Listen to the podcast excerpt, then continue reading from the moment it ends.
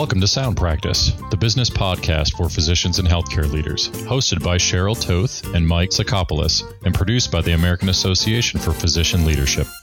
Mike, we're nearly halfway through a presidential election year. Can you believe it? It's very difficult to believe, Tothi, because the nation's attention is, I think, in large part focused elsewhere.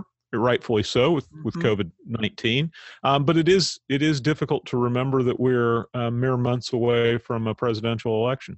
Yeah, and if you add the impact of COVID-19 and the challenges with the pandemic into the election year cycle, I think it's a pretty safe bet that healthcare is going to be a major focus for campaign messages. It's always part of any kind of election of this magnitude, but I feel like this year it's going to be even more amplified than usual. I think that's a safe money bet. Certainly with millions or tens of millions of fellow Americans unemployed and with so much of healthcare benefits tied to employment, it's a big issue for people. And as we move into these discussions, it's, I think, important for our audience to know that the American Association for Physician Leadership is publishing a new book, and that is Physician-Led Healthcare Reform, a New Approach to Medicare for All. And you interviewed the author of this book, Ken Terry, about his different approach to Medicare for All. That I did. Ken is a veteran healthcare writer, and he has done a ton of research about healthcare delivery and reimbursement models over the last couple of decades. And this is actually his second book about healthcare reform. And his new Medicare for All approach is pretty compelling. Important to our listeners is that it puts physicians at the top of the organizational leadership and decision-making, which I think is really important. Absolutely. I mean, it's hard for me to envision any system where we don't want physicians taking the lead when it comes to making healthcare decisions. I feel strongly about that, and I would imagine many of our listeners do as well. Including me. So I know that our folks are going to appreciate Ken's perspective, but before we cut to the interview, I have a juicy word of the show for you today, Mike. Ooh, I love juicy words. Let's hear it, Tothi. Okay. The word of the show is deliquesce, related to organic matter to become liquid, typically during decomposition. Deliquesce. Oh, it has a certain odor to it, does it not? Yes, it's a beautiful word for a yucky thing. Decomposition into a liquid form. Very nice. Yeah, and there's actually some interesting trivia about this word, deliquesce. I just like saying it. Remember the actress Carrie Fisher? I do. Carrie Fisher, Star Wars Carrie Fisher, right? Yes. That's what I think of. Yes, and When Harry Met Sally, yes, she's very famous, of course. Well, at the suggestion of singer-songwriter Paul Simon, Carrie Fisher named her personal corporation deliquesce. Okay, do you think that Mr. Simon was just yanking her chain, like she didn't really know what, it just sounds nice because any French word sounds nice, and that it wasn't really about decomposition, because who would want to name their own personal company that they're starting up over something that is rotting to the form of putrefaction and liquidation?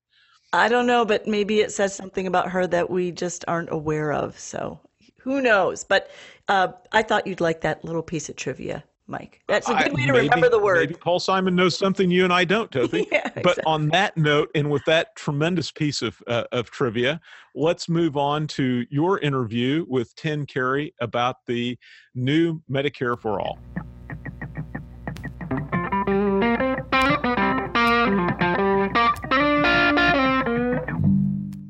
Our guest today is Ken Terry, a veteran healthcare writer, author, and former senior editor of Medical Economics magazine. Ken, we're delighted to have you in the virtual studio today to talk about the future of how we pay for healthcare, and especially in the light of all the challenges providers have been facing during the COVID-19 crisis. So welcome to Sound Practice. Well, thanks for having me. So let me tell the folks a little bit about you, Ken. You are the author of the upcoming book, Physician-Led Healthcare Reform, a New Approach to Medicare for All, which is set to be published by the American Association for Physician Leadership this summer. And Ken was a senior editor at Medical Economics magazine for nearly 15 years. And while he was there, he covered all aspects of medical practice business and focused on managed care and health information technology. So Ken, healthcare reform, let's face it, it's a pretty complex topic to tackle. So what inspired you to write this new book? Well, in my earlier book that was published in 2007, I proposed the key concepts of how to restructure U.S. healthcare to support a single-payer system. Since then, the negative trends I described in that book, industry consolidation, skyrocketing drug prices, the decline of primary care, have worsened. As the 2020 presidential campaign got underway, I realized that Medicare for All had become mainstream and that Congress would eventually adopt something like it. So the time seemed right for me to further develop my ideas and apply them within a contemporary context. Great. Well, most of our listeners already understand the concept of Medicare for All, and as you said, it's become mainstream, and they understand it as a way to provide coverage for everyone in the U.S. at some level. I know data, this was from your book, data from a recent Kaiser Family Foundation poll showed that more than half of Americans endorse the concept. So let's talk about your vision of Medicare for All in this new book, Ken. Describe for us the key elements and maybe how they're the same or different from what many of us have heard from various political candidates. Well, my vision for Medicare for All is based on a few key principles. First, the healthcare system has to be restructured during the transition to Medicare for All in order to control costs. This restructuring would liberate physicians from hospital employment, would give primary care doctors incentives to form groups of a certain size, and would allow these groups to share in the savings from reducing the waste that now consumes around a third of our healthcare dollar. Like Bernie Sanders' plan, the form of Medicare for All that I endorse would guarantee everyone access to comprehensive healthcare with low cost sharing. I also support Bernie's expansion of Medicare benefits, although how rich those benefits should be is open to debate. Mm-hmm. Where I part ways from him is in how he would hold down system-wide costs. To make his numbers work, he'd rely on lower administrative spending and reduced provider reimbursement. I agree that the administrative savings of Medicare for All would probably cut overall costs by 10%, but I don't think you can pay physicians and hospitals at Medicare rates across the board. Mm-hmm. Joe Biden isn't proposing Medicare for All, but his public option could easily lead us in that direction. Unfortunately, it doesn't go far enough. I'm more attracted to the Medicare for America model from the Center for American Progress, which is embodied in a House bill. This public plan would include Medicare and Medicaid, enroll people at birth, and allow all employees and employers to buy in. It could gradually morph into Medicare for All. One reason why we can't go directly to a single-payer system is that around 170 million people are used to getting their insurance through their employers. Also, a large part of the business community still opposes Medicare for All because they think it will lead to higher taxes. Mm-hmm. Another important reason to take a more gradual approach is that our healthcare system is structured around fee-for-service and pay-for-volume. Medicare for All would have little effect on the waste in care delivery. So after the one-time savings in administrative spending, cost growth would resume its upward trajectory. We need time to change the incentives of providers and create a care delivery system to support that. I'm curious, you mentioned the PCP incentives for PCPs to form large groups. Can you talk a little bit about what those might be? Well, this would happen after the initial steps that the government would have to take to allow providers, freedom of movement, mm-hmm. by no longer employing them. Essentially, the primary care doctors would face a choice between either being paid at Medicare rates or forming what I call statutory groups of a certain size that are large enough to take financial risk. And by doing so, the primary care doctors could earn bonuses that would be large enough to recover what they had lost and then some. They could actually make more money than they were making before. Great. Great. That sounds promising. Tell me, what are some of the advantages to your approaches in terms of health outcomes and cost savings? Well, under my approach, primary care groups would be placed in control of the system, and hospitals would lose market power. During the transition to Medicare for All, the government would require hospitals to accept the same negotiated payments from all private payers and to divest their physician groups. Mm-hmm. Primary care doctors would be incentivized to form groups that would be large enough to accept financial risk. They'd be capitated for primary care and would also take two-sided risk for the total cost of care. That financial risk would incentivize them to deliver the most effective care at the lowest cost. Under this approach, the primary care groups would have to make the best use of population health management and care teams to control costs and improve outcomes. In addition, they'd select high-value specialists who would share in the savings achieved by the primary care groups. Like physician-led ACOs, these groups would have a financial motive to change how they practice so they could reduce waste, improve care, and create savings for themselves and for the system.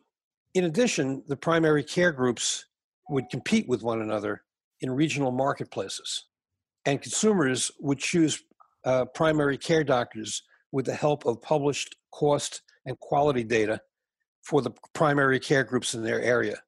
Basically, this is a version of the managed competition that was at the heart of the Clinton health plan. Mm-hmm. But instead of placing the competition between health plans, the competition would be between providers of care where it belongs. Moreover, consumers would have a reason to choose high-quality, low-cost groups because their health taxes would depend partly on which group they selected. That's really interesting. I am curious, these are all heading toward better outcomes and cost savings. You mentioned the hospitals divesting of physicians and this idea that the PCPs would rise in, the PCP groups would have more power and the hospitals would sort of reduce some of their market share. What are your suggestions for achieving some of those things? Any thoughts about that, about how that might proceed? Well, as I said, during the transitional period, you could have a national all-payer law, similar to the all-payer law that exists now in Maryland and that has greatly reduced hospital costs in that state. And essentially, the hospitals would have to accept the same negotiated payments from all private payers, including health plans and employers.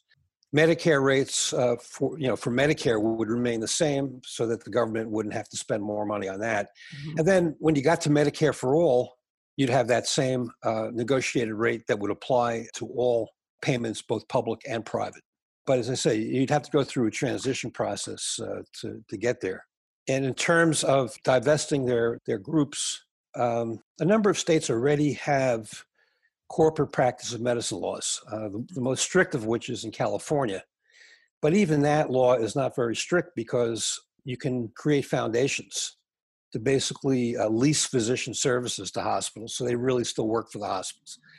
This proposal that I'm making would be much stronger and would really require not only hospitals, but also insurance companies and private equity firms to divest all of their physician groups. Physicians could not work for non-physician entities, and they couldn't be sold to non-physician entities. So they would really, their independence would be guaranteed. That's great. It's interesting thinking physicians working with physicians, because our audience, of course, is physician leaders. And I agree that the physicians being in charge really is how the best way to move forward. We are recording this in the midst of the coronavirus pandemic. And in the midst of coronavirus and COVID-19, we've really seen telemedicine be a standout success. I was wondering how you see telemedicine and virtual visits fitting into this Medicare for All as you envision it? Is there some way that they are going to be able to impact to improve, to reduce costs, to make cost savings more easier to achieve?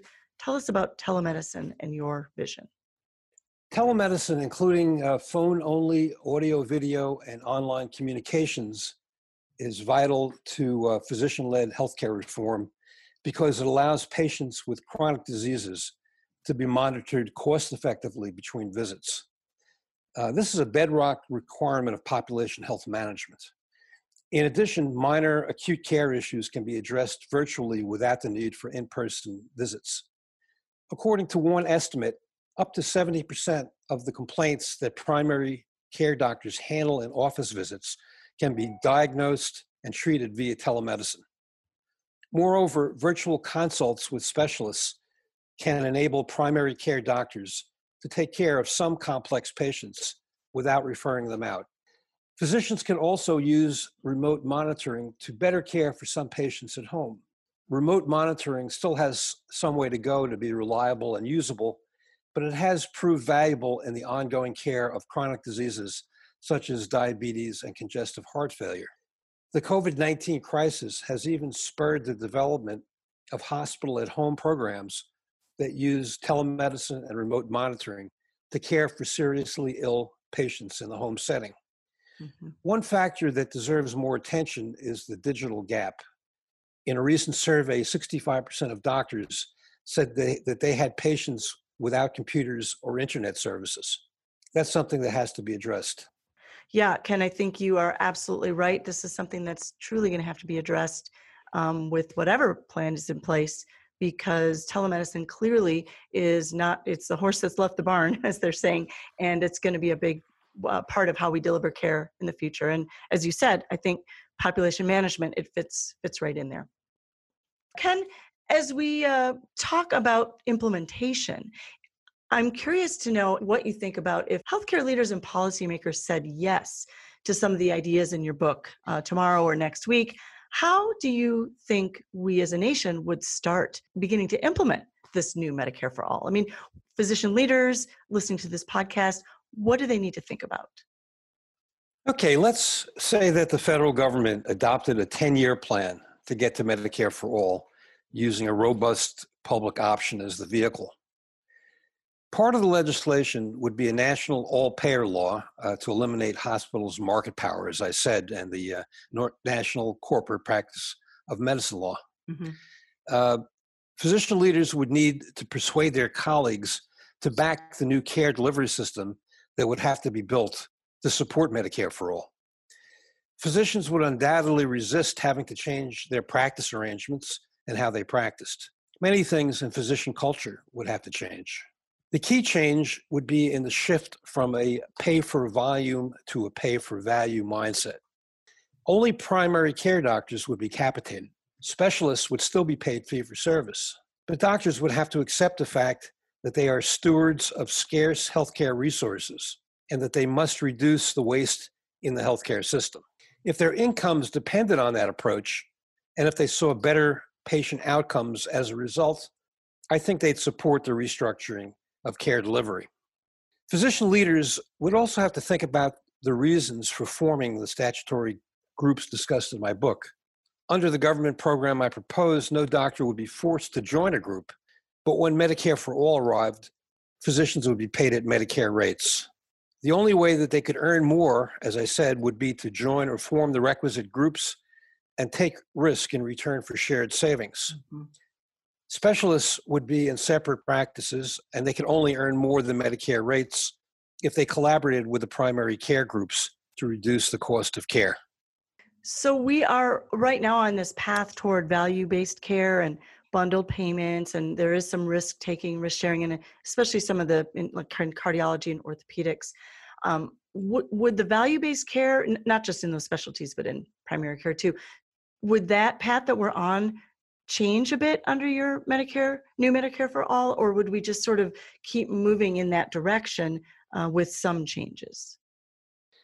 Well, I think that, under the Affordable Care Act and the care delivery provisions that were in that bill, we are definitely moving in the right direction, but very, very slowly. And the problem with that is that unless a large percentage of a physician's or a hospital's revenues comes from value-based reimbursement, mm-hmm. They're not going to change how they practice. Their main motive is still going to be pay for volume. Yeah, fee for service. And that's what we've seen. Even some of the purported value-based arrangements are really little more than pay for performance. I don't think that the bundling arrangements are the right way to go because they're episode-based. We really need a population-based approach. Mm-hmm. And the shared savings program of the MSSP, that's the Medicare Shared Savings Program, again, has established a lot of the basics of how to move in this direction, but it's still not enough incentive for the vast majority of physician practices to go in that way. And as a result, the MSSP has saved only a tiny portion of the growth in Medicare spending each year. Got it. So as you look at moving toward the policies and the vision you're talking about, what do you see are the big barriers to achieving success? And I'm really thinking about the physician leader listener as you talk about these barriers. What can they be doing and thinking about to address some of those, and maybe policymakers as well? Most of the barriers to success have already been seen in the Medicare Shared Savings Program. To begin with, the majority of ACOs still resist taking financial risk. Those ACOs that have taken risk, and I'm talking here about pre-pandemic conditions, have encountered a number of obstacles. First, they have to build the requisite infrastructure and get all of their providers on the same page. Infrastructure vendors such as Allidade, Evalent, and Arcadia can provide most of these services, in some cases in return for a share of the savings. The primary care groups in my model will also need financial reserves to cover any losses they may incur as they learn how to manage care. If their population is big enough, they can buy stop-loss insurance. Okay. Otherwise, they may have to build up reserves from savings as they embrace more risk. Some infrastructure vendors are willing to provide the financial reserves. Policymakers need to be aware of these challenges in deciding on the limits of providers' potential losses, how they risk adjust performance, how they compute benchmarks, and how often they rebase those benchmarks. While all these elements sound technical, they're key to success in a total cost-based shared savings program. Well, and if you had sort of one big piece of advice to give to physician leaders of especially health systems and hospitals, which is a lot of our listeners, as far as the barriers and dealing with them, what would that be to the physician leaders listening out there? What can they be thinking about, or what should they be doing with regard to the barriers? Well, I really think that the most important thing that the physician leaders can do is really to lead, mm-hmm. to talk to their colleagues and to convince them that if they don't go down this path, the healthcare system is just going to collapse of its own weight, and they're going to be in much worse shape than they'd be in if they participated in the kind of restructuring that I'm talking about. It's a big leap, especially, I think, for specialists, because they're really not used to thinking in terms of, taking risk of any kind. They're really talking about, well, I've got a business here, and I have these employees that I've got to pay, and, so I have to earn as much money as possible in order to do that, and, to bring home a decent amount of money at the end of the day. But they're going to have to add this other dimension of thinking, which has actually been inculcated into Kaiser Permanente doctors and some other doctors in groups that take risk. And that is, they have to think about what is the best way to treat this patient, without wasting resources. So that's really, I think, the job for physician leaders is to get doctors to change how they think. Excellent. So if some or all of the concepts that you have were embraced, how would you describe sort of a home run 5 years from now? What's the system looking like if it's a home run for you? Well, unfortunately, because of the COVID-19 pandemic, I don't think we'll be hitting any home runs in 5 years. On the other hand, the crisis will probably increase the chances of Medicare for All being adopted in the near term, especially if insurers jack up their premiums by 40% or more, as some observers forecast. Looking to the longer term, I believe it will take a good 10 years to restructure the system from top to bottom. If we look for shortcuts or embark on a crash program, I think it will fail or fall far short of its potential. It's possible, however, that we might have Medicare for All before the care delivery system can be rebuilt. In that case, taxes would probably rise and provider incomes would be cut more than they otherwise would. There will still be time, however, to fix these problems as physician-led reform is phased in. The eventual outcome, as I said, will depend largely on the imagination, courage, and tenacity of physician leaders. They will have something powerful to build on in the wake of this pandemic because of public admiration for the heroism and selflessness of so many doctors and nurses on the front line. They should take that baton and run with it to persuade the public and the government that physicians are the ones who are best positioned to save our system. Great. Ken, any final thoughts you want to leave our listeners with? Well, my final thought is the one that I mentioned at the very end of my book. Healthcare reform, however it turns out, has to be considered in the context of the larger U.S. economy. Healthcare is the biggest industry in the country, and 12% of Americans work in the field, not counting pharma and insurance employees. In many cities and counties, the local hospital is the largest employer. As we bend the cost curve, we have to remember it will result in the layoffs of millions of people. Useful occupations that pay a living wage must be found for these people, as for so many others who will lose jobs because of automation and outsourcing. So we need a government that is capable of thinking on a large scale about the future of work in this country. Ken, great advice, great thoughts. Really appreciate you being on Sound Practice today. Thanks for being here. Well, thanks for giving me the opportunity to talk about my ideas.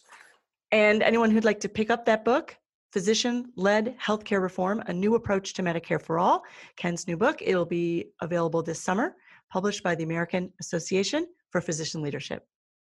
Requiring health systems to divest all of their employed physicians, removing private equity from the equation, putting doctors at the top of every organizational decision-making tree.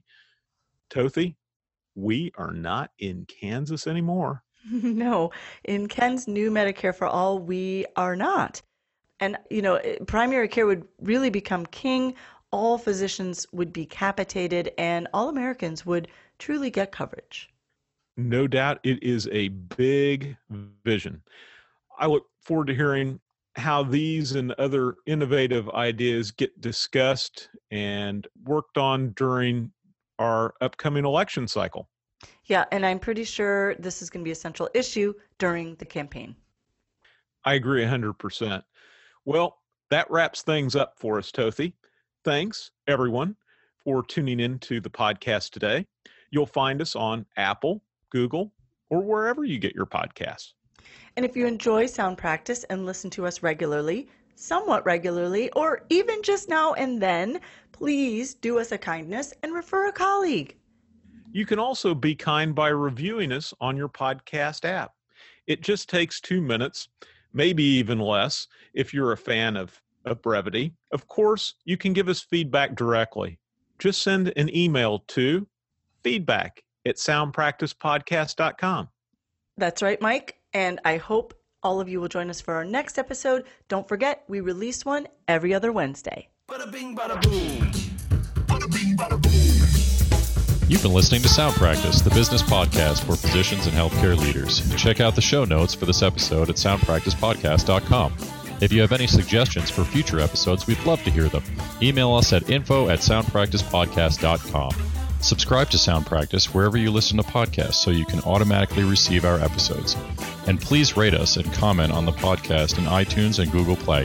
Sound Practice is presented and produced by the team at American Association for Physician Leadership. We are the world's premier organization for all aspects of physician leadership in every sector of healthcare. Learn more at physicianleaders.org. Holy cow! Batman and Robin.